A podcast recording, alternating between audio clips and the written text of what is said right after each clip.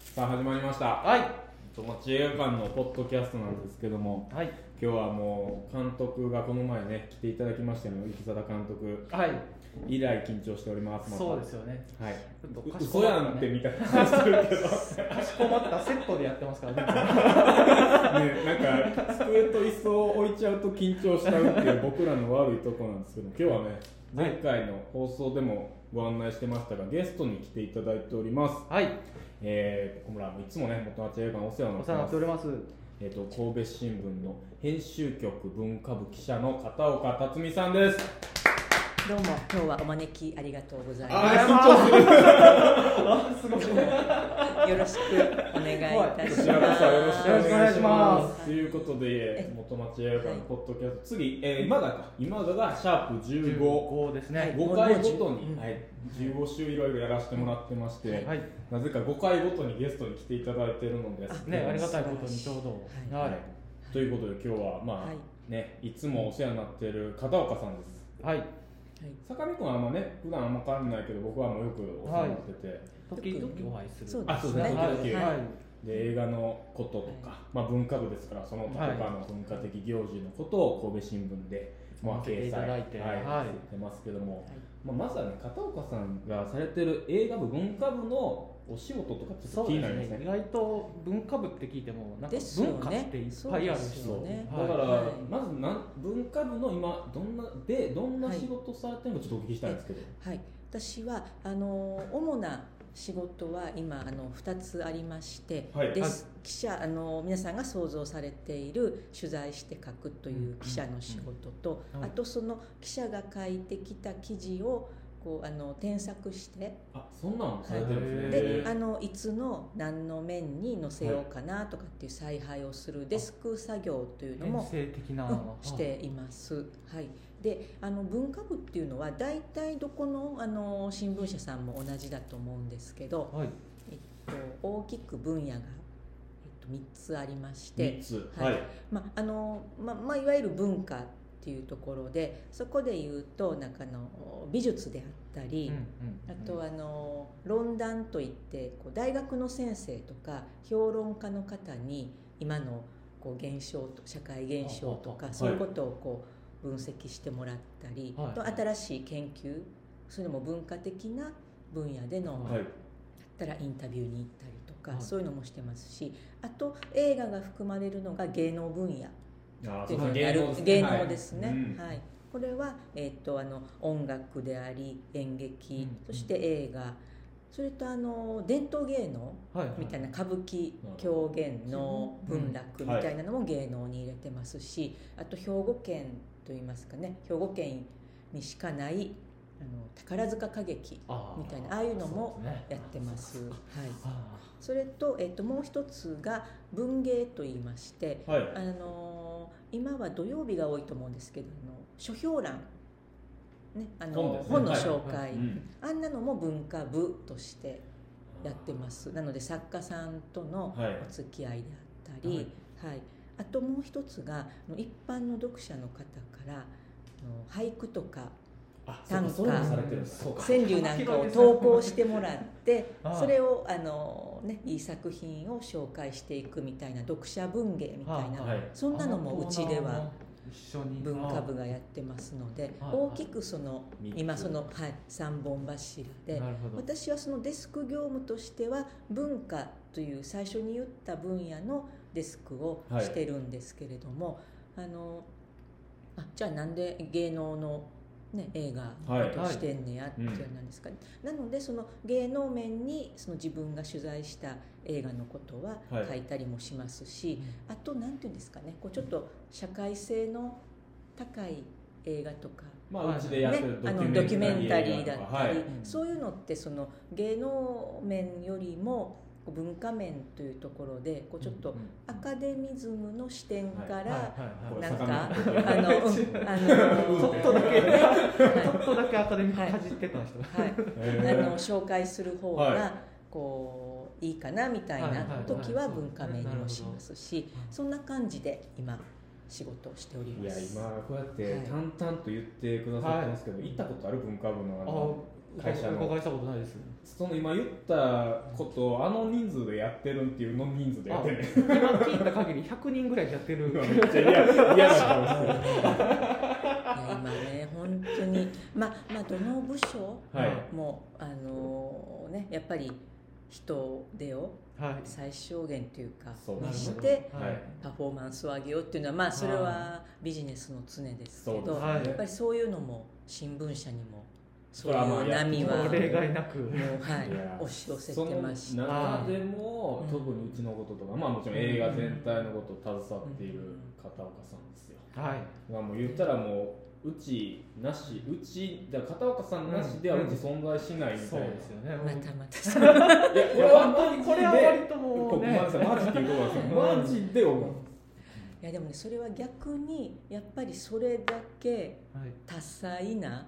プログラム構成であー今なしてほどはるとこってまあ元町なかさなかんしかないから、はいうんでも、ね文化部のね文化部っていう一括りで言うとなんですけど、僕個人的にずっと思うんですけど文化部の人って、うんもともとそういう文化的増資が深い人が担当するわけではないじゃないですかなんかこんそうですう、ねいろんな部署から来たりするからあんまりこう下地ができてる人っていないと思ってるんですよ、うん運よくねうんもう片岡さんなんてもともと英英検や検のもうバリバリよくでごやってる存知しでもうバリバリ英 検でねいやだからいつも打ち合わせとかしてる時に、はいあのものすごい映画の監督とお話しされてる時に、はいものすごい多分あの部署じゃ話せてないよ ねそうなんですよ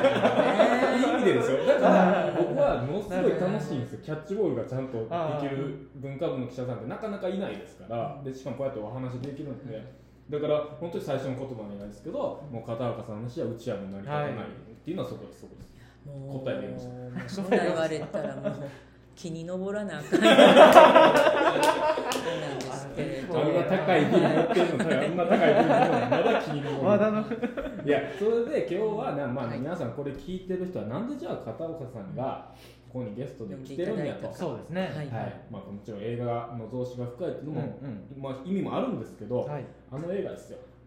もう最近といえば最近といえばで言うともう もう鬼滅私はもうね、はいえーアニメで言えば「鬼滅の刃」はいまあ外国の映画で言ったらもう多分テネットでしょ、テネットねねでもう一つ残ってるでしょもう一個ね日本映画日本映画頑張って撮ってくれますスパインのスパイの妻ですよ妻ですよねね特にもう神戸なんかもう我すらごがいね我我ららがが神戸市出そうです身、よね神戸出黒身で沢清監督が、はい黒沢清さんですよそれでまあ黒沢清さんなんと片岡さんははいインタビューをはいね、複数回複数回ですねいて一度したじゃないスパイの妻以外にも何回かされえあ結構そうかずっとされてるって言あってましたね、のそうですねあはいいや過そ去うにはもねだからそれでスパイの妻にまあ言ったら神戸の記者さんなんか一番詳しいいはい人だろうと僕は思っていやもうねその黒沢清さんに今詳しい、はいは回い、はい驚いだってあの僕あの終えてますよ嬉しかったっすもんあのペネあ賞を取って、はいね、ぎあの銀銀熊、銀熊を取えっとあじゃあじゃあ銀銀獅子銀獅子ですね。銀銀獅獅子子を取って、はいあの片岡さんがものすごいこうあのデジタルにこう、はい記事を送らなあかんと、はい取った朝ですからね、うん受賞した時だかはいら、そうすごいこう大変やったっていう話を聞いて、この,、はいこの話聞きたいなと思って。あちょっとしましょうか してくださいはいでも最初にあのノミネートあの、はいここん今年の77回のベネチアの、えっと、コンペティション部門にノミネートされてるっていうのが、えっと、一報が入ったのまだ割と早くって7月の末だったと思うんですけれども、はいそれでああ黒沢監督のうんあそれあのーあその前に黒沢監督があの神戸舞台ではい、うん神戸でロケをした新作が、はい、あの作られ作られててるるらしいそう作そうってるよとはいなってて、あそうなんやと思っていたら、それがノミネートされたはいというので、うんそうなるとやっぱり、ね、地元紙としては、うねんもしももしも受も賞しともがあいれうばことになれば、もうやっぱりねもう一度盆早とく正月正月が一緒に来たぐら いのそうですよねお祝いといいます、もうお祝いであのいろいろはい報道していかなあかんっていうのはあったので、その一方が共同通信というあの提携している、うんあの通信社から来た時から、まあ、なんとなく心づもりはしてまして、はいはい、それでえーっ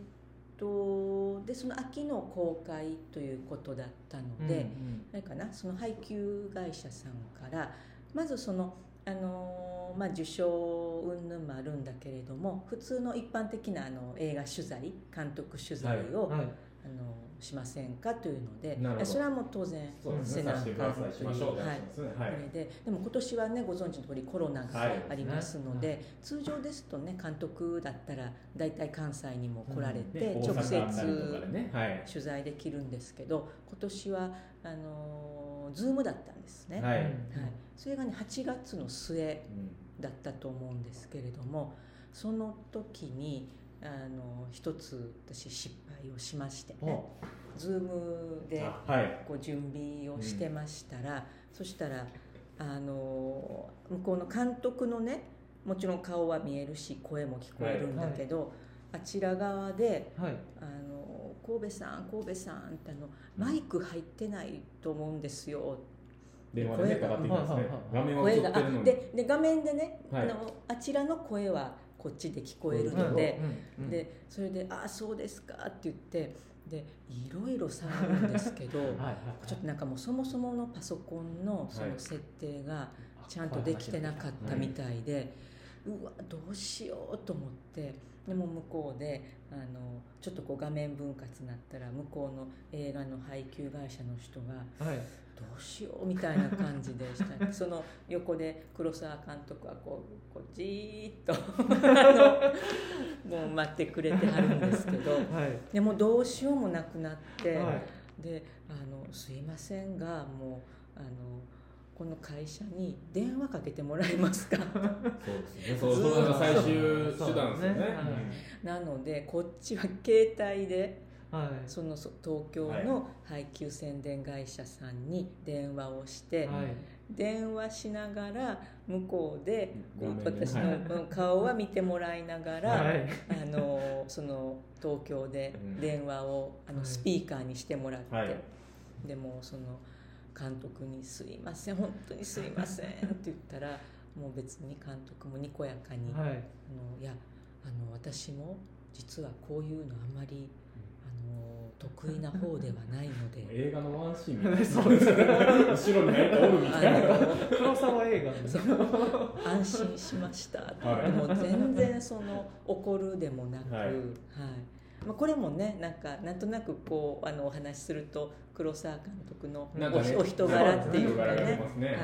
出るあれだったんですけどなのでもうあの正直言ってその時の Zoom の取材はなんかほとんど覚えてませんなんかもううわーってなってい。これはあの片岡さんのミスじゃなくて、なんとなくそういう風になってしまったっていうことですね。んねなんか仕も方うないですけねどそでうもそのそこがあってですよ ね。うんうんめっちゃ焦りましたそうでもそれがあって、でえっと、なで何月に受賞したんですね結局えっとねあれはねあの授賞式っていうのが、はベネチアの現地時間の9月12日土曜日、あ土曜日あ土曜日ですえねっと、午後7時はい、はい、でベネチアで12日の午後7時っていうことは日本はそれよりももうあの東だから時間が進んでますので、はい日本時間でいうとね13日日曜日の、うんえっと、午前2時なんですよ。あ夜中はいはい、なのであのそしてねその時に、まああのー13日日曜日でもその時間だと翌日うのん朝刊にはうん間に合わないんですけそどうですねはいそれがねまたその13日の日曜日っていうのが月に一度の新聞休刊日はいははは翌日の朝刊がなはいい日だったんです、はなのでもうあのー最初からもし何か賞を取った場合はあのうちはあの電子新聞も今はい力を入れてますので、電子版ねはい、あの電子版でもうとにかく速報というか出していこうっていう方針で、それであのその授賞式に向けてこういろいろ仕込みをしたんですねはいはいい仕込み仕込みはいであのでまずあのよくねなんかいろんな賞を受賞された時って、もうそ相当有名な場合はあの一面にねバーンとありますねはいはいはい何々賞受賞みたいなのがあると思うんですけどそのまずいわゆるストレートニュースっていう、はい、黒沢清監督が何々賞を賞しましたはっいて、その作品はこんなんで黒沢監督はこんな人はいですはいっていう、いわゆる普通うんうのん記事が一つ、うんはいそれことれね大変ですね作るのがそれを受けて、 はいあの社会面というところではあの今回神戸ではいロケではい神戸を舞台なのでそのロケ地関係者の人なるほどはいはいのはい声なんかもいるであろうということで、あの旧グッケンハイムというはね、いはいあのはいご覧になった方ははいうんお分かりかと思うんですけど、うんあの重要な撮影場所に使われかなり重要なはいましたので、そこへお邪魔しましてその旧グッケンハイム邸の今今現在こう管理をされていはいはいる森本さんという方はいにはいインタビューをさせていただいてでその撮影の時どうだったかとか、はいでそうするとあのあれなんですよねその時作ったあの舞台あの映画の美術がはいはいあまりにその建物にマッチしてるっていうので、うんうん一部その残したはいはいまま今も使われてるようで、ああそうなんですかそうですねへえそんなところをねあの写真撮らせていただはいいなたるほりどしながら、これを話すにはちょっとあらすじ言っといた方があそうですねいいですはかね、スパイの妻っていうのはあの1940年代の神戸が舞台で、えっと、主人公が、えー高橋一生さんが演じる貿易商はいはいの方が、あの満州に出張に行った時に、そこでこう日本国のこう国家的なこの恐ろしい犯罪をはい偶然目にしてしまってでその、えー、と高橋一生さん演じる実業家は非常に正義感の強い人なので、はいそのことを世に知らしめなあかんということでいろいろ画策するんですけどその過程でそのことをあの打ち明けられた高橋一生さんの演じる実業家の妻役の蒼井優さんも一緒にそのねことを、はいあの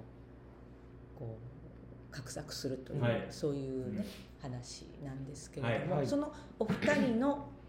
ですねあの住居あの邸宅としお住まいですねて旧グッケンハイム邸が使われたんですよね。はいもうはいほぼほぼでもねグッケンハイムずっと映って前ましたよ半ほねうんほとんどずっとねそうでしたね、はいもう本当にお芝居みたいなはい感じでね、はいなのでそこでのエピソードなんかもお聞きし、はいそして、あのーね、先般言ってるように黒沢監督神戸市ご出身で、えー中中学高校とあの私立の六甲高校にね通われてたので,、そうではい、なので、あのー今の六甲高校の校長先生そこまで行ったんですかはいいあのそれはねまたちょっとあの後輩の記者君にそこだけちょっと手伝ってもらったんですけど、行ってあのまあ言ったらそのねこうあの取られるかもしれないのでそれを、まあ、ちょっと前提にあのコメントいただけませんかみたいななるほど話をしたり。撮ってないですねその時はもちろん撮ってないうんそうですそうです受賞してないけどはいみたいなははいいであととそこまで基本的に片岡さん一人でロコ高校以外はあそうなんですよ。あはい、であとねあの同級生ほだうだという方をその校長先生通じてはい紹介していただいて、おうその人にもあの、ね、高校の時どうなんでしたかっていうのを恥ずかしいなんかすごい面白いなんかねもうとにかくやっぱりしょっちゅう三宮間とかまで行かれて映画を、見てたあうーん見てたみたいですよみたいな話をお聞きしてそういうこう地元のはいあの方たちの絵の取材をまあも神と戸新聞に。だからこそできるよ技ねですねうんはいでそれをあの社会面に行こうかとそれを2つ目の記事として準備して、はいもう一つはあのそのあれだったんですあの授賞式の直前に東京でね会見をされた、はうんあの監督と,、はいとあの主役のその高橋一生さんお二蒼人井優さんはい2人で、あのされたのでそれをねあのうちの神戸新聞の東京支社のはい記者に行ってもらって、うんそこでその俳優さんにもね神戸のロケどうでしたかとか、はいはいはいまあ神戸つながりうんでではいあのこの映画にこうかけた思いみたいなところを、あのお聞きしといてそれはそのもちろん翌日の新新聞にはも載せたんですけれども、うんそこであんまりこう詳しく書けなかった、えっと、その主役のお二人のコメント集みたいなのも作りまし一た、問一答集うんみたいなはいうんね、やっぱりねお二人ともすごく人気のうん俳優さんそうねなので、はねはいでそれが、えー、と3つ目の記事で,、いはいで4つ目がやっぱりその今回もし取ったとしたら、はいその意味合い、はい、うんうんみたいなそうですねどういう意味合いがあるのか、はいみたいなこうちょっと評論チックなものを作って、で、えー、とその事前にはその4種類をはいうん準備はい手札4枚もまずその4枚はいそうはいですね。はい。で、そのあれです。こっちでいうところの、えー、10 9月13日午前2時か2 2は時いちょっと前から、あの映画祭があのやってるあの公式ツイッターから、はいはいはいそこに、はいあのライブ映像が出ますので、それをあの家のえっとテレビにつないでちょっと大きい画面であ見な があらいいじゃないですかいいじゃないですかはいはいドキドキしますねそうそうそれいいですねそしたら2時にねはい始まっても、なんかもう最初バーッとなんか偉いもう歌歌歌はるし、はいいろいろねおその祭りなので後でその後あの若手のあのオリゾンティ部門っていうんですかね、はいはいベネチアはの、いはいあっちがもう延々ずっと続いて、はいあこれまだだいぶかかるでと思いながタらイムテーブル出てないもんなんですねそれねねはいうんライブですからははいい、でで知っててで1時間ぐらい経った午前3時ぐらいから、はいさ3時前からようやくあの男優賞、うんうん女優賞とかの俳優部門のはいはいはいはいが始まったので、あそろそろやなと思いながらしてたら、そしたらあのあれで「シルバーライオン」お清志黒沢ええーってななんですでよやったんでねすかその2時からと3時過ぎ3時過ぎちょうど1時間ちょいで、はでうわこれはねでも考えたら神戸舞台、はい神戸で撮影、はいそれで監督賞はっいてできすぎ、そうですねある意味できすぎな感じなんですけど、でそれを、あのーずっと準備してた記事を預けてその会社の方にはその電子新聞の担当のものが、はいその日はあのも普う通泊まりは込みもう、ですようんね夜勤で終はいわったら帰るんですけど、泊まり込んどいてもらって、いはいなのでそのシルバーライオンって決まった時にもう即会社に電話をかけて、はいであの銀獅子だったので、はい銀獅子その章のところをはい銀獅子にして、はいでまず一報行ってくださいって言ったら、そのね一報は割と神戸新聞早かはいっはたんです、はい3時す15分ぐらいまでにアップできいて、はいはいであの後から見たら NHK とか、あの某英新聞さんも早かったので、あよかったよかったはいと思ってたら、でそれをこうぜひ外部うんの媒体にも出そうということで、はいヤフーにね送提っ携されたてまんですすねけはいど、でそれがねやっぱりちょっとうん手間取っちゃってバ、タバタってなってうんうんあの2番手3番手ぐらいになってしまって、うんそしたらあのそれはシネマトゥデイさんが、はいうん1位うん、あー1位で上がっていてああなんでやろそううなんでシネマトゥデイさ んやわろかんないですけどねうとうん思いながら、すっぱの木ですね言われたからこううんパ先行かれるっていうう、ん、いやだからそのですね戦いがこの夏繰り広げられてたんですけどそうで、はいあとそのスピード勝負そうなんですよでそれ行ってであとその言ってたあの4本の記事をはいはいはい時間差でこうちょっと、まあちょっとずつうん、あの小上出しでがるよううんはにいしていって、でそしたらあのーね時翌日あのあれ宮本さんもからメールもねいあーただいそうてそうはいあの嬉しかったんですけ聞いどてたんで、うんはいそのあのー黒沢清の受賞の意味っていうのを書いた、うんあのこうひょちょっと評論みたいなやつを、その見出しをねうまいことそのネット部門のものもつけてくれたんですけど、はいはいあのもう一人の世界の黒黒沢沢って黒沢あをなるほどあはい見ましたはいのカタカナではいはいはいしてそしたらそれが案外にねちょっとアクセス目を引いたみたねいはいではいすごくアクセスがあったと聞いてああのよかったなと思あの記事見てないこの後ろ姿あ映ってるすいません。わかりますようねそうですそう後でろす姿あのその汗汗かきながら、いいですよはい、いやあ の冷や汗かきな冷がらや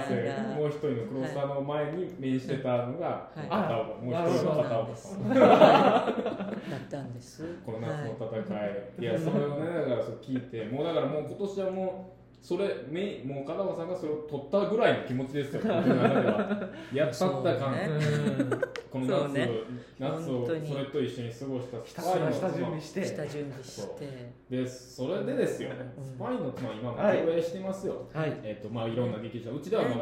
まあうんこれから上映するかわかんないですけど、はい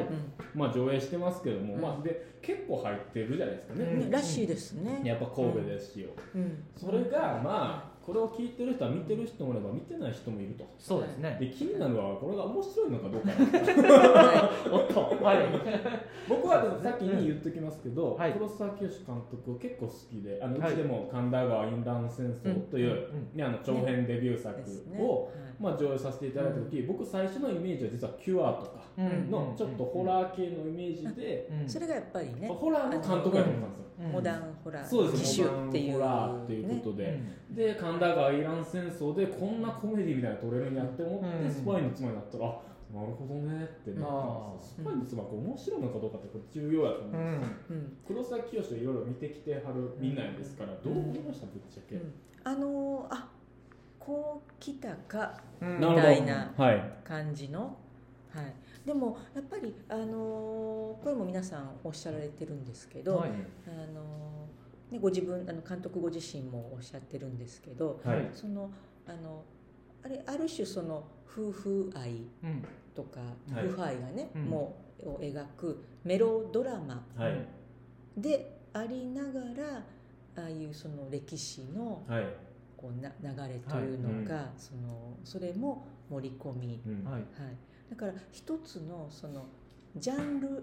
映画としてあの1940年代を舞台にそのこれまでの日本映画ではあんまり見ないタイプのそうですね、うんうんあのそうで作すね品なのかなというのでそういう意味でもすごく価値がはい、あるし、うん、でやっぱりあの、あのーね、今回脚本はお弟子さんお二はい人と共にというね,、お友達が浮かんでもうねもうもうすぐまたあれですね年末のもしかしたらやってくるそうですねハッピーアワーの季節が、 はい、はい浜口ゆうすけさんと、はい、小ゆうすけさん原さんと、小は原い小、原さんとで、あのーなんですけどやっぱり、あのーすごくよくできたうん脚本、うんそうですね、でできてますうね、んだからあの何なんだろうでもあのそういう宮本さんのようにこうホラーと思ってたら、はいこんなのも撮るし、うんこんなのも撮るしのあのまた一つこんなのもっていはうい一つが加わったのかなうんというそですね、なんかうんふうには思うんですよね。多彩とはこのことなんやなって思って、うん僕は結構正直、うん黒沢清さんのやつは全、ほとんど見たことなかったんですよはでもうそれこそ賞を取る、取ったってなってから、いそれまで見てたもなんか「高齢」っていうちょっと草薙剛さんあがあ出て降りる降りる霊と書いはいて「高齢」のいやつ一本だけやってなんかまだうんはい代表作か微妙なやつだけ見てたんですけど、えだからまあ取り急ぎキュアとか、うんそれこそカイロとか、うんあの辺を見てまあ、えほはいホラーの人というまあホラーの人っていうイメージはあったんで、えそれで見始めてうんでそこからまず「スパイの妻」見たんですえよ、そしたらあ全然それこそ、まあ、思ってたんとだいぶ違ったなと、うんもはういちょっと正直はいなんかちょっと肩透かしみたいなのをちょっと感じてしまってたんですけど、うんはいそこから改めてちょっと最新新しいのとかいろいろガーッと見直すと、結構なんかホラーっていうジャンルでやってはったけどうんうん結構やってることは、あの割と一貫してるというか、うんうんなんか本当の自分とは何かみたいなのをホラーでやってみたり、うんちょっと V シネっぽくやってみたり、そうで SF でやってみて、なんか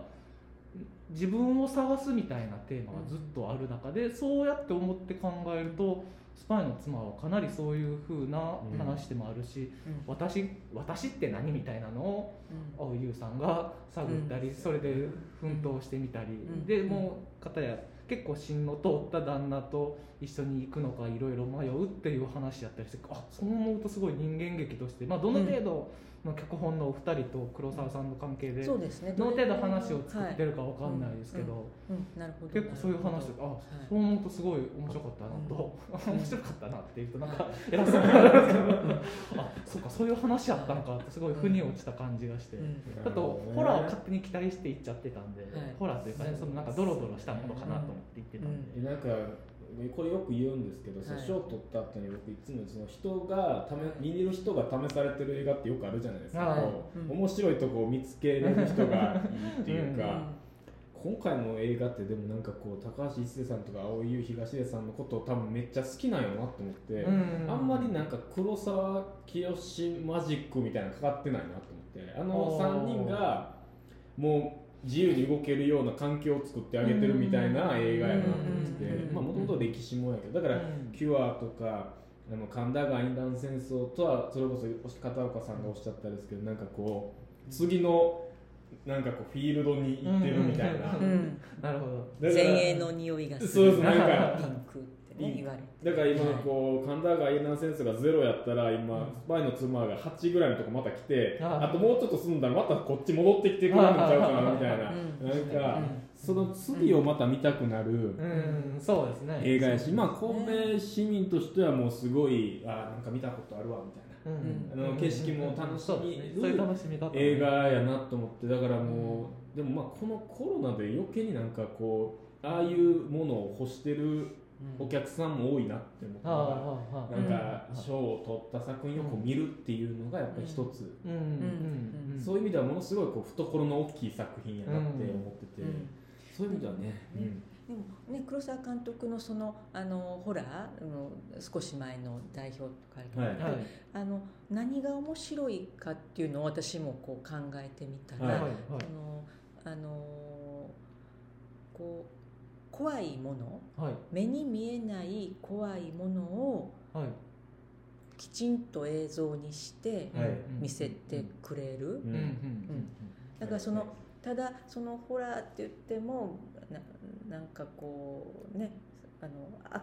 明らかに分かるような表現じゃなくても、あれだしあのその突然何かこう降ってきたり、はい、あのクリーピーだったら、突然なんか隣の人が変わって、変わってしまったり。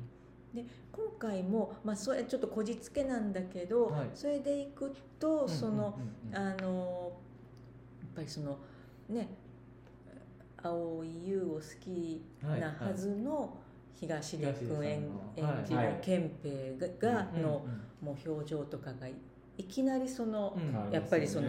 変わって変わって憲兵にせたりそしてその全体の時代の空気ももうその戦争にっていうふうにもう。流れていってしまうっていうもう止めようもなくっていうのをこうちゃんと見せるっていう、そのそういう意味ではやっぱりもうあの匠、うんどうなってるんでしょうね頭の中。ねいやもうだから聞きたいですよ片岡さんにも直接質問されてるから、うん、なんか。なんかこれは聞いとかなあかんと思って聞いてちゃんとした答えで返ってくるんですか、いつも。うん、そそそれはやっぱりねそのこっちの聞く方 のあの素養というか、はい、あれも試されるんですけど、はい、やっぱりねなんかねそのあのいつも作る時にもうやっぱりもうこう人間を描いてても、うん、何を描いてても、うん、やっぱりその時の時代の空気みたいなものは、こう。どうしてもこう入ってくると、直接描いそれをテーマにしていなくても、うんその部分をやっぱりあのなんか見てくれはる人がどう撮ってくれるのかなみたいな、うんそういうところはそのご自分でもこうあえてそれを意図してたわけではないんだけど、こうやっぱりあのここう立ち上ってしまう、うんそういう時代の空気感うんみたいなところっていうのは、うん、こうどうどういうのかな、あのーうん、自分の作品のはい特徴として、やっはいぱりまあある種こう評価されてしてもらってる部分かなみたいな。そうやって思うと、ね、キュアとかうんカイロとかもそうですけど、うんなんかすごいその当時の、まあ、カイロやったら、あのインターネットとかんが普及してきはたい時その、うですねううんんあのうん現代その当時の現代人のあれやったり、キュアもちょっと理不尽な犯罪とかが増えてきて、なんかちょっとそうですそねういうところとかがキすごいュアはそうやねちょうどはあのはいはい阪神・淡路はい大震災があってサリンい、がははいあったそのねちょっと後ぐらいにうん作っておられるんで、い、かなりは反映されてるなと思うと、うんね、今回の「スパイの妻」うは、もうなんか知ってたはずの、うんよく知ってたはずの人が、んうんよくわからん人うに旦那も知ってたはずの人がそういううんね正義のあれに目覚めたりとかって、うん憲兵の方もそうやし、うんなんかそういうのもなんかちょっと舞台こそ現代じゃないけど、うんそうですよねちょっと反映されてるのかなっていうふうに思いますね。えでうんそのあれですであの我々はその、はいまああのスパイの妻もももちろんフィクションですけど、はいはいそのあの描かれている時代とその後っていうのがどうなっていくか、うんで日本がどういう道をたどっはいはいはいてはいどうするかっていうのを見ている我々はうんもう全部そうですね知っているわけだから、はいうん、それも含めうんうんてやっぱりあの時代にああいうふうにこはい、うね、うん正義をうんうん貫こうとしたうん夫婦をどう思うのかっていう。まあねことを試されてるじゃうんないですちょか、っと、やうっんぱり だからあのそうあのそういうねなんかもうあの戦争けしからんとか、うんうんそういうはい全体主義に走っていく、うんそうんそれをあの糾弾するみたいな、うそういう意図はもうさらさらないんだと。うんそうですね、うんうんまあ、嫌味はないんですよね、そうだから、うんそうですねだったらその映画としてはなんかうんいわゆるちょっと正義的な方に目覚めてる高橋一生さんも、うんそんなこれが理想的な姿やっていうふうにも描かれてない、んうんように見えるちゃんとそうね見えますよね。本当にうんはいなので、いやうんなんか怖いですよね。 いやいや、コンスタントにそれで作品をやっぱり撮り続けてるのもすごいうん、 ね、し、なんかこうんう、同じ監督とは思えない作風やかそうらです、よね、毎うん回ビビっちゃうんですよね。マジかっていつも。で今回であとこんなふうに言う人もいて、はいやっと日本でも黒沢清あー監督はのいその価値というのが,、はいはいがあの認められるようになったそうですっていうのはね。なんとなればやっぱりそのキュアとかはいはいはいはいその辺のところで海外ではもうんう 4K すでには 4K いね 4K ですよ 4K ね 4K の、ははいいうん黒沢清さうんん、北野武さん、これあだこれこだれささんん、川瀬川瀬ささんん、 4K 4K 綺麗でも、ねそうですかこれでじゃあ黒沢清の名前が黒沢清監督の名前がうん広まったっていう意味では、うんまあまあ画期的な、うん画期的というか、まあ、うんお祝い、一個エポックな、エポックなね、それをまあ取材されたですよ、はうんねでもそうですけどあのー、岸辺の旅見ましたあれいいいいねあれ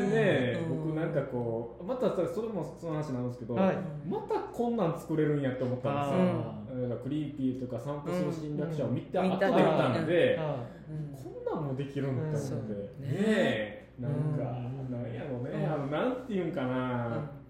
どこがいいって言われるとうん分かんないんですけど、正直、うんあの雰囲気 うんあれねここあのここだけの話大丈 夫だけど ここだけのはいあるあの人によると、いはい、はいあのあれをはい撮られる直前に、うんえっと、監督の奥様があはいちょっとなんかご病気されはてすごいなんかねあの心配されるようなことがあってはいなんか黒そう沢いう清監督は黒沢はい、うんで黒沢監督ってすごく愛妻家で,、はいはいでいつも現場に奥さんあそうなんですか、えーおられて、えうん、であのなんかいろんな映画祭とかに呼ばれる時も、うん絶対一緒に一緒にえーそうなんです行ねかれるみたいいいなの話でですうんはいだからそういうなんかこうちょっとご自身のはあはあはあ心情みたいなのうも、ん一番そういうのってできそうでできないですよねでも、うん自分の思いをこうねなんか出てる語かなるうんっていうことはじゃあ本当にそういうタイミングで作られたのがじゃあ岸辺のうんまあ、もちろんねそんな元々あったんだとど思うんっですちけどがうんはいどうかって言ったらあれですけど、えーでもあれはね本当にあの女性で見たらやっぱりあの深津理恵さんのはいはい奥さんの方の心情とかにはいはいもあのね入っていけるしう、んはいあれ男性が見てもやっぱり案外あの浅野忠信君のはい、あのうんあのひょうひょうとしあた ああれだけど、はい、なんかふらっと幽霊になって、うん奥さんとこう戻ってきて、はういんなんか一緒に最後ねはい、うんこうたどるみたいな、うんああいうのもこう、ね、割とまあなんか、あれかしらどうぞこうん覚えてはるかもしれないですけどあのバスのシーンが僕結構好きで、ういいねババススねバスで浅野忠信さんがなんか浮浮気じゃないですけど、うんなんか浮気してあずっとなんかてはがきかはがきが来てうんこれなんだようんっていやもう昔のことなんだあよって言っそれて見たのかよ途中で降りてこう追いかけるうんまでのあのなんか一連の流れがあー後ろにいるおじいちゃんおばあちゃんがこうやって見てるのを含めてうんなんかだからそれもまたこうなんですけどうんこんなんも撮れるんかと思ってそうよねこんなにこううん世間っていうかあの普通の一般的な日常の風景もさらっとうん撮れちゃうのって思ったすごいシーンやな。黒沢さんよくあの乗り物のシーンがっていうのはよく言われて、うん今回のあのスパイの妻でもまあ、うん例外なくうんちょっとそういうシーンがあったみたいに言われてますけど、結構そのシーンとかでもああの市周りの電のし市電の市ね電の時も、はいあそうはだい市電のあのねこう二人夫婦で並んでるなんていうのも、はいその岸辺のそうですはいはいはね。いはいねはそうなしん てかたりいその周りの人たちの使い方のあのうんうんうんあのリアルとか回路とかやったら立ってる人が周りの人が怖いっていう使い方もするし、うんで岸辺の旅やったら周りの人がそのその血は喧嘩みたいなのを見てるとそうか、ですねリアえーリアルじゃないわあの前田あっちゃんの、えっと旅の終わりた世界せ世界の旅の終わり世界の世界の始まりいつ ものタイトルだけどはあれなんかでは逆に周りの人たちの目がうんすごい気になってしまうっていう描き方、うん普通の人なんですけどそれは、へーだからその周りの人たち描写もうん作品によってうん異物にしてたり、うんしなんかいろそんのなただそのうねこっちのただの周辺のその他じゃないんですね毎回その作品によって変えてるななんか、なんかそのあたりはあの、は前あのあれ NHK のはい時あのエンインタビューはいの番組の中でもやってはりましたけど、あの監督が綿密なあの設計図あ撮影の時の,、はいあの動線あをあこう書いたうん設計図があって、はいそれをもうそのそのそこに出てくる、はい場面に出てくる人にはこう配ってきちんと説明して、はいあれするっていう、うんなんかね面白いこうあのそこの,、はいあの場面のこう平面図があって、はいはいこうへへなんか下手馬の人形みたいな感じではい人があっ絵 て。コンテみたいなもんですようんね。ではいこう行ってこう行ってうんこう動くっていうその順番をね書いて、へなんかそれがでもその、まあ、こう書くとしてもやっぱうんりそう書ける、そうですこあのそういうアイデアがああ生まれる頭ってうんどうやっーほらほらちょっとこうなってる。頭どうなってるんてだどろうう。なってんねやろうっていうね。へーでもそれはでも演じる方もそうですけど、うん今ねせっかく記者さんいらっしゃいますから、ねうんそう質問するのも大概緊張するっていう話ですもんねそんなんね。うんもうで大体ねあの取材ありがとうございましたって終わってはい帰りの電車ぐらいでうんなんか、ああれ聞くの忘れたとかねありがち。なんかあるんですよね。えーでも今回のね受賞で顔もしになって次もまたじゃあ黒沢さんが撮ったら、うん片岡さんぜひねね取材させてもらいたい何な。聞きたいですか。ね何聞きまなしょう何でも聞いていいよ答えるよって言われたら何聞きたいですか今。なんやろな。まあそうやな。が気になる。うんのもう一回はいこうちょっとその、あの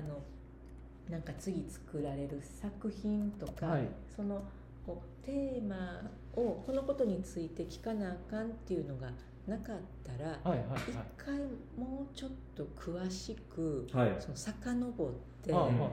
学生時代とか、あはいーどんな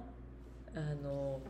少年青年はで。いどんなことに興味があってそうでこの前そのあれなんですあのスパイの妻が公開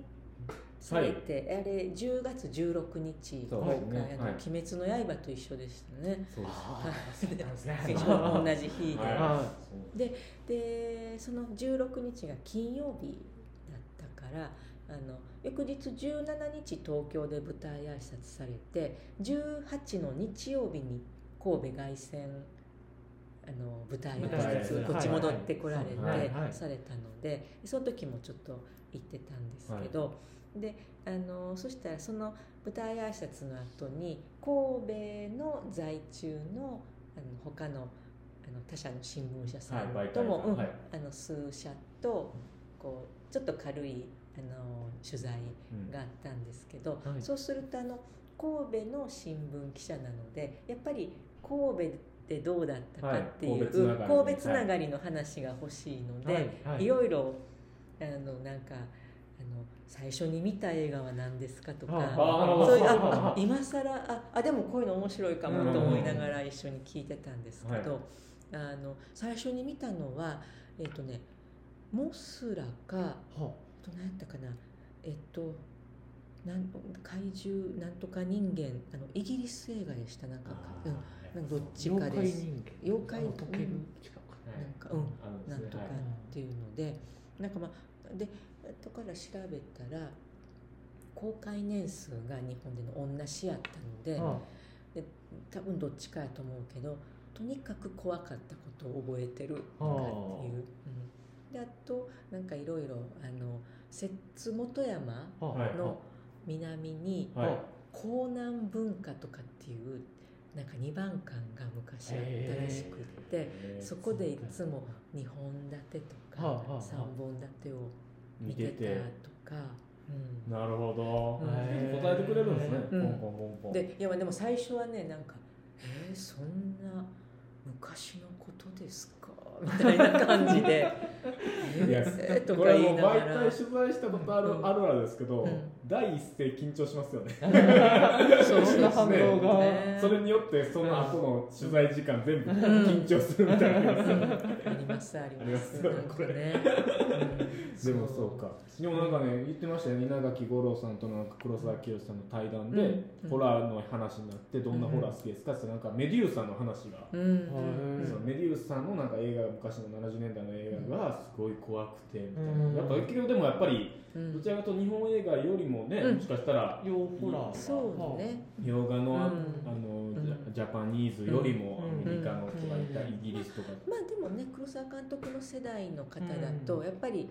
あの洋画がすごくねこう入ってきて、強かったはいねねあの楽しみなうんうん頃だったし、あでも今回その「スパイの妻」でも、はい、その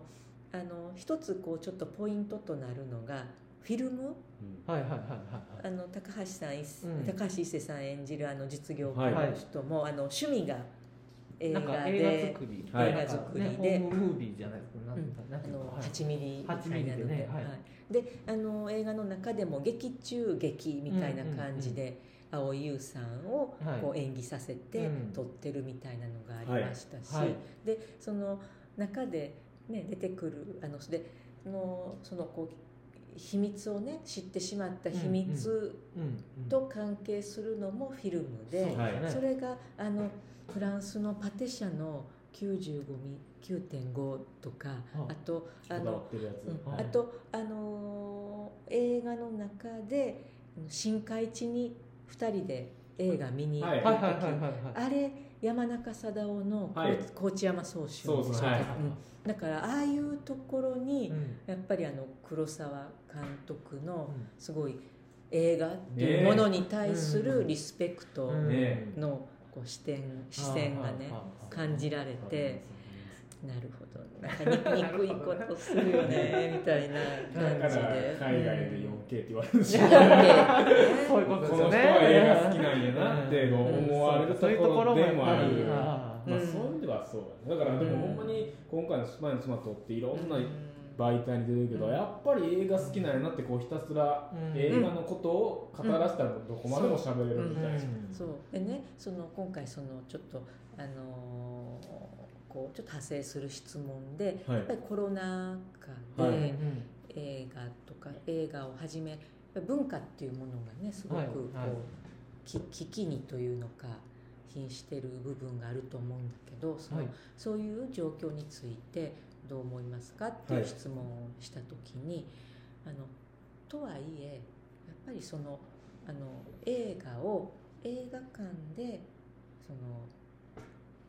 不特定多数の人と肩を並べて見る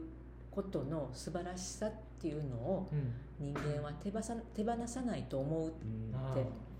うんなるほどうん、言わはるんですーよう。んうん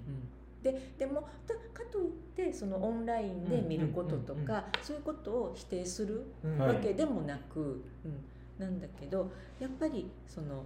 あの映画館で見るっていうことはその、まあ、すごい分かりやすい例で言えば自分はものすごく面白いと思って、うんははって笑ってるのにうん周り誰もは笑っているとか、その逆で。そうですねみんな笑ってるけど自全分然乗はれへん何が面白いのはいかさっぱり分からへはいんとかそういうその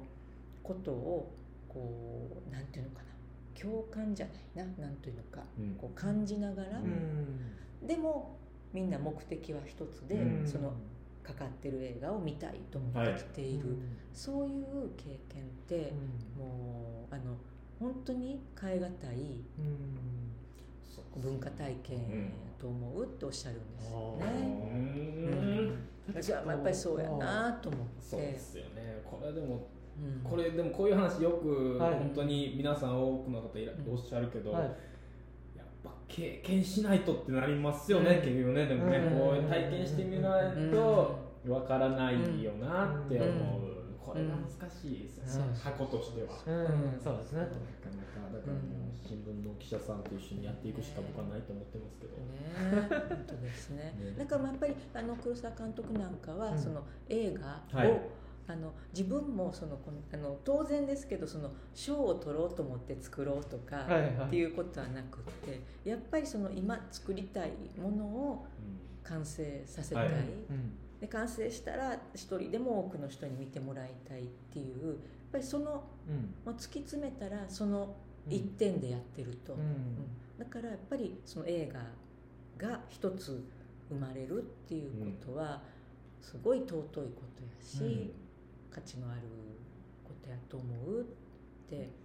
うん、でだからその僕はもうそのやっぱり映画の可能性っていうのを、あの信じてますってかっこいいこと言わはるんですよね。 投げ銭ライブやったらお金投げなかったんですよ。 バンバン入ってるいやほんまそれを聞けるんやったらもっともう映画見に行かないとそうですよね。うんそうですねうんそうでもやっぱりあのーうん本当にあのあのねそれはなんかいろいろあの大人の事情で、今もまあでもあの若干取られたのもあるのかもしれないけど、やっぱりあの映画が好きで、はいうん、撮ってであのうんで撮りたいものを撮ってコンスタントに撮ってこられた、まあやっぱ貴重な監そ督。うですねうんなんやなと思っなてか、なかいないですし、うんそれそれを同じ時代を追いかけることもなかなかね、うんそそううやろうと思ってもできないことんよそねうなんですよだから今回のそのねベネチアの受賞も、あのいろいろ準備ししたりするの大変やったんですけど、はい考えてみたらこんな経験ってねえそうですよねあの私の立場で言ったら自分が努力してもうんできるそうですねことじゃないのでうやっんぱり黒沢監督という方がおられて、はい今回たまたまそういう作品が生まれて、で賞を取られて、はいっていう時にまた自分もたまたうんまそうですね映画のうん単を、あの取材するはい立場にいることができたっていうので本当にあの、ねラッキーっていうのか、いやもうう、ん映画を応援してたからですよね、映画の神様にそうですそうですよ本当そういう感感じ謝でですよすねね。もうだかもらこのう放送を聞いてるのね褒美ですよね。方は本当にこういう新聞もっと読んであげてください そうですよね。もうそこだけは 本当に平にお願 いいた します。ね最後にちゃんと企業プッシュはねいやほんまねこれ聞いてる方はこんなねあの長尺を僕らのために割いていただいて話していただける記者さんなかなか正直いないですからはい。いやなんぼでもねやっぱりもう絵がね話つきませんよね。尽きない尽きないですよ、うんもうここで絶対あの神戸新聞さんの本社の控え室でこの話できないですよ、本当に本当に白い目で見られますよね、うんそうよねでも逆にやっぱりあの我々なんかはあのある種その報道するっていう視点からの、はいあのものの見方でなるべくこうあの全方位的にとは思うんですけど、はいやっぱり、ね、個人のはい、その知識であったはい、り、書きたこいようねうんあれであったうん限界がありますので、はいそういう時にやっぱりその映画の現場で仕事されてるはいお二人のような方から、今度こんなんありますよとか、はいこんなんご存知ですかとか言っていただけるっていうのは本当にありがたいっていうあのか。りがとうございます、ねうんもう、そういう意味ではねねこれからバンバン本当にまたちょっといろいろ片岡さんの作品 ご無理がねねまた仕事のキャパオーバーにならないような程度でお話をしつつぜひ黒沢清監督の次回作をもうまた楽しみに今度はしながら後ろ姿じゃなくて僕は表から 撮ってるそれがねシネマスレーさんよりも早く乗るよほほんうまやね な目標はそこになだっとてるだとなんでやってる。速報はどうしたら勝てるのかって速い報はうどうしたねそういううんどうしたら勝てるかっていう答えねまたリクエストも募集してます のでこれもねとどのつまりはね人海戦術あー人で結局ね人でパパパってねそこはやっぱ鍛えていかないとダメなんですけどですね最後そういうお話もできて僕は嬉しかったですはいありがとうございます。まあありがとこうれござでいねましこたれ聞いた方、スパイの妻をはねい全国の劇場で公開しておりますので、ぜひねはい日本映画ねやっぱり応援したい気持ちは個人的にそうはですねあるのでこんな機会ねはいめったにないのうんでぜひでやっぱりね後から多分はそいの振り返っはいてそうですねあの時にはいはあいベネチアを受賞した「スパイの妻」という作品をはい映画館ではいうん見たよっていうう体験って後々ないですね。振りは返いったらすごく貴重なう、んうんうん経験になると思うのなりでま、すよね。はいうんだからも本当にう配信世代もいろいろいると思いますけど、は何い々世代って言われる前にうんまず賞取ったらとりあえず10の目でね、うん劇場に足を運体んで感してほしい。はいそれですうね、ん監督がおっしゃってた劇場で、うん。いろんな人と共有して、まあ見るのが難しいね時代ですけど、うんそうですねねそういうの、ねまあちょっとまあいろいろあるけどまあ時間があればうん余裕がある人は、そうですね。本当に見て本当にでぜひ片岡さんの名前をね神戸新聞で呼んだら、 はいああの人だあれやなとありがとうございます。そんなそん な。午前2時から午前2時から待って戦った人やあのそうとですねあの神戸新聞で戦ってるその日は晩酌を我慢して 結果を見届けるまでははいやっていたややっつてやいたっなっててやつや そんな人が。卒業みたいな ええこれからもあの映画のことを神戸新聞さん以外で、ね、ちょっとご紹介していただければ個人的には嬉しいので、そうですねはい、はいぜひぜひまたはい呼んでください、はい本当ですか、はまた、はいじゃあぜひ。楽しかったですシャープシャープ何回かはい5回ごとに呼んで二十25五。ぐらいでまたお呼びしようと思いますので、ぜひぜひよろおしく願いいたします改めてゲストをご紹介します、神戸新聞の記者でいらっしゃいます、はいえー片岡辰巳さんでしたどうもありがとうございましたありがとうございましたあっという間ですねという間ですよ